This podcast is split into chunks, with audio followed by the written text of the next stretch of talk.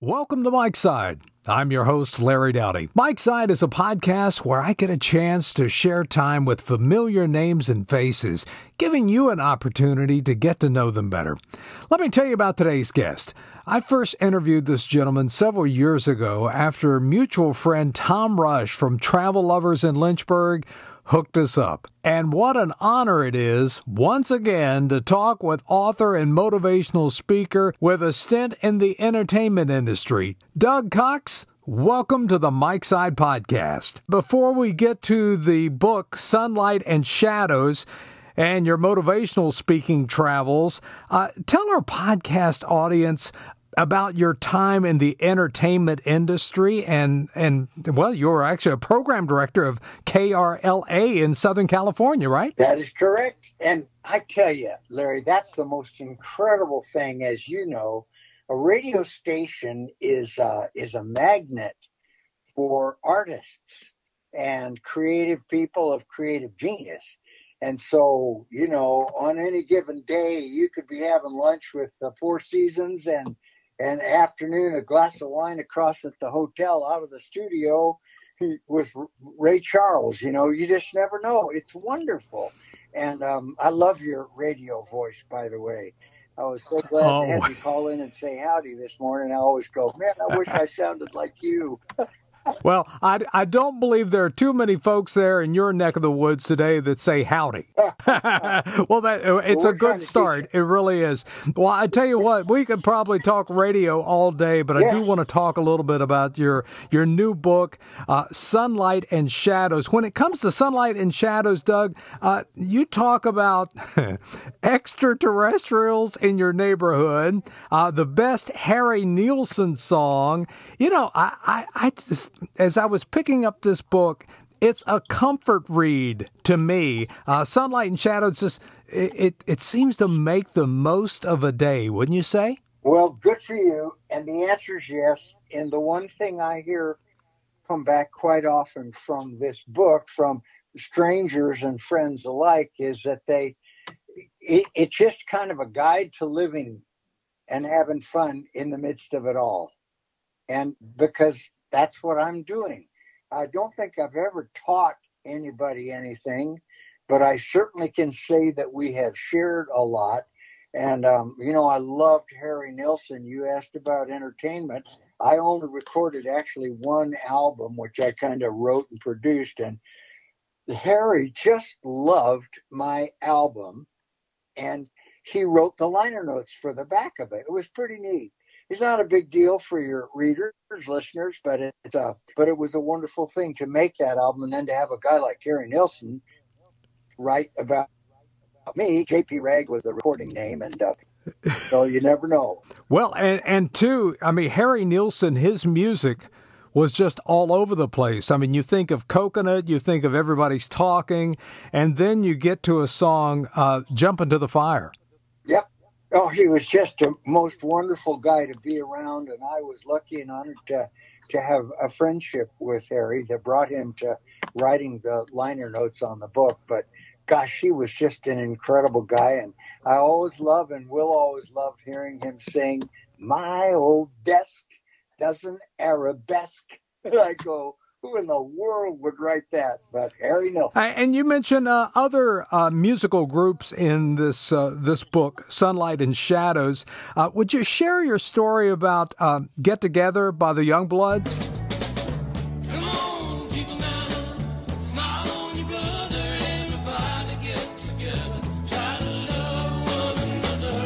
Oh gosh, yes, yes, yes let me just put the cherry on the cake right now before we go into yeah. it and say that two or three nights ago, my wife and I were watching a television show, and one of the commercials came on, and it was The Gap.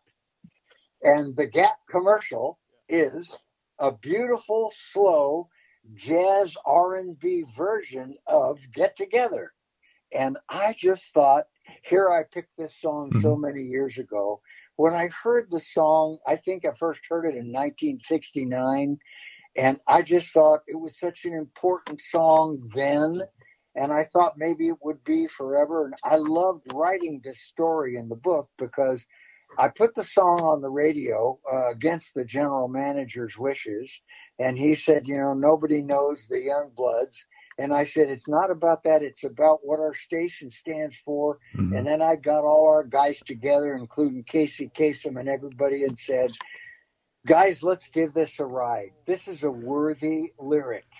And so, by golly, they got on with it. And as I wrote in the book, I asked our general manager, who was a crusty old World War II vet, and he listened to it, which is all I asked him to do. And then I said, Give me a chance if you think I'm right about this lyric. And he said, Okay, stay with it. Well, it took nine months for somebody to go out and buy a copy, and then slowly but surely it became the song that we know now but the lyrics were so incredible. Chet Helms wrote the song, of course, but when it came to the line that said, We are but a moment's sunlight fading in the grass, man, the hair on my arm stood up, and I knew I wanted to write about that to keep it going. Well, and, and you know, it, it possibly could have been the fact that when the Youngbloods came out with this particular song to get together, uh, it was the competition that maybe held them back. Oh, that's true. That's true. I mean, there was so much good music from Sly and the Family Stone to Young Rascals to Charles Lloyd, the great jazz musician. All these, all these things were being played at the time, and it took a while for it to catch some ground. But boy, when it did, of course, it was a big hit, and it's still a hit today. When people want to advertise something and touch your heart, they choose this song. So we're lucky. Isn't it amazing how uh, advertising today? Uh, keeps going back to that 60s and 70s era to use music in their ads to sell things. Well, it's wise when you go back and look at music, and I do enjoy some of the music today very much. When I look back at that, all of those songs said something. And today, that's not of great import when somebody's listening to a song. And having been in radio when I was, Larry, I I love the fact that they spoke to us, those songs. Yeah, I use the example today of a Bill Withers song, uh, Lovely Day.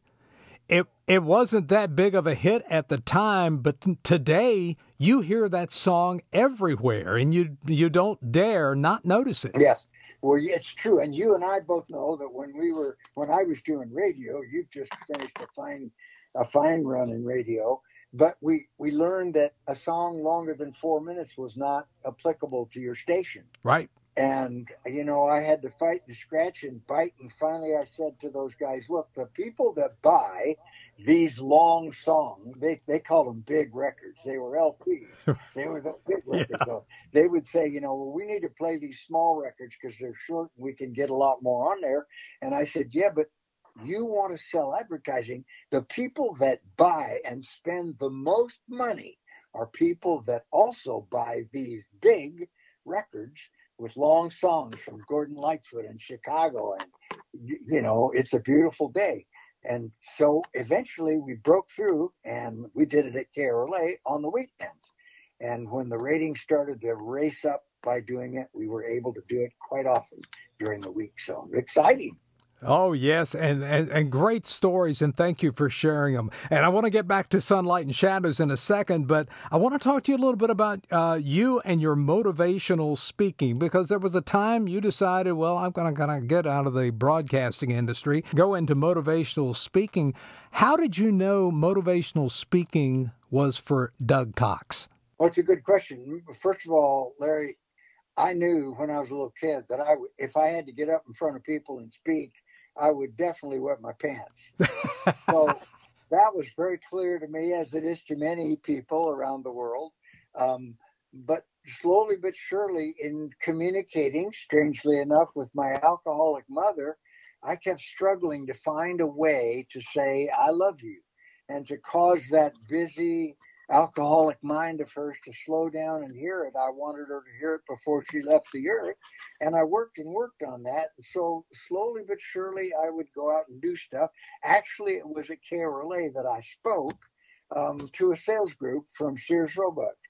And I went in there absolutely terrified. And Hal Matthews, the guy that supported me in my airplay of uh, the, the young um, said, "You got to talk to these people and tell them what you're doing with the station because I don't understand." And so that was my very first. And I forgive me, but I don't call it motivation. I've never enjoyed motivational speakers. They come in and tell you what to do, and that's never been good for me as a cowboy. I'm an inspirational trainer. There's something inside you. It's already there. And my job somehow is to light that on fire between us to share what we know and what we have. So I went in and talked to those guys about our radio station and what we plan to do. And I put a good close on it saying you could buy that time on KRLA back in those days for $19.50 a minute. And I said, in exactly 90 days with this new guy on the air that I've got, Casey Kasem, you're going to be paying $119 a minute. And that's a big savings. So I'd get in on that train today. Well, they all clapped and bought a lot of radio time. And in the car going back, my boss, Hal, said, you you are really good. And I said, well, it's lucky I packed an extra pair of undies. so that was the beginning of it. And then, of course, I've had the gift of speaking all around the world. And how you and I, how you and I eventually met was through a friend that I met in the professional beauty industry, mm-hmm. where I spent 24 wonderful years with the Redken Company and worked with Paul Mitchell and all those. And so that's kind of me. That's the story, and that's how it came about. Well, I tell you, I'm uh, I'm so thankful for my friend Tom Rush for introducing us. Uh, we've never met in person, which I hope one day we will. But just uh, talking to you, I feel like we've known each other for years. I, I agree, and I love, like I said, I really love that beautiful voice of yours, and um, and I love the stories that Tom tells about you. And I promise you, we will meet. That would be a great joy. Oh, indeed, indeed. Uh, well, I know in your books, Doug, uh, you always talk about Doug's Mountain. Now, do you yeah. own a mountain, or did you get the nickname because it's one of your favorite escapes? Well, uh, uh all of the half of the above. I do not I do not own the mountain. The mountain is owned by Henderson and by this group of homes, MacDonald Ranch, where we are. But outside my window, if I look out to starboard right now, that mountain is up above our home. And I try to climb that little rascal every every day and keep myself in good health. Is is part of the excitement of climbing Doug's Mountain the fact that you see something new or you take in something new every day that leaves an impression with you? It's a wonderful question. The answer is absolutely. There's always something there. And I, I, truly love it. And there is something new every day. And it's all five senses, Larry. You see it, you smell it, you taste it, man. You live it, you walk on it. It's it's a wonderful gift. And it it's a great church up there. Sounds like the perfect place of peace, uh, reflection, and a chance for you to think about how do I move forward today? Yes. And and from there, you know, it looks out over the whole valley, the town of Las Vegas, which I have come to just adore, coming here from Carmel, mm-hmm. California. People said, you know, hey man, I can't believe you're leaving Carmel, California to come over here. And I said, hey, have you ever seen my wife? or she's the reason I came here and she had been here some years before I got here. She loves this place, and we love the people. They, you know, there are more fully formed mountain ranges in Nevada than any other state. There's, uh, I just did one of my blogs uh, up above 8,000 feet in the sheep range yesterday. That's going to go out probably tonight. And just walking up in those mountains, people go, well, you know, Las Vegas, that's a God-forsaken place.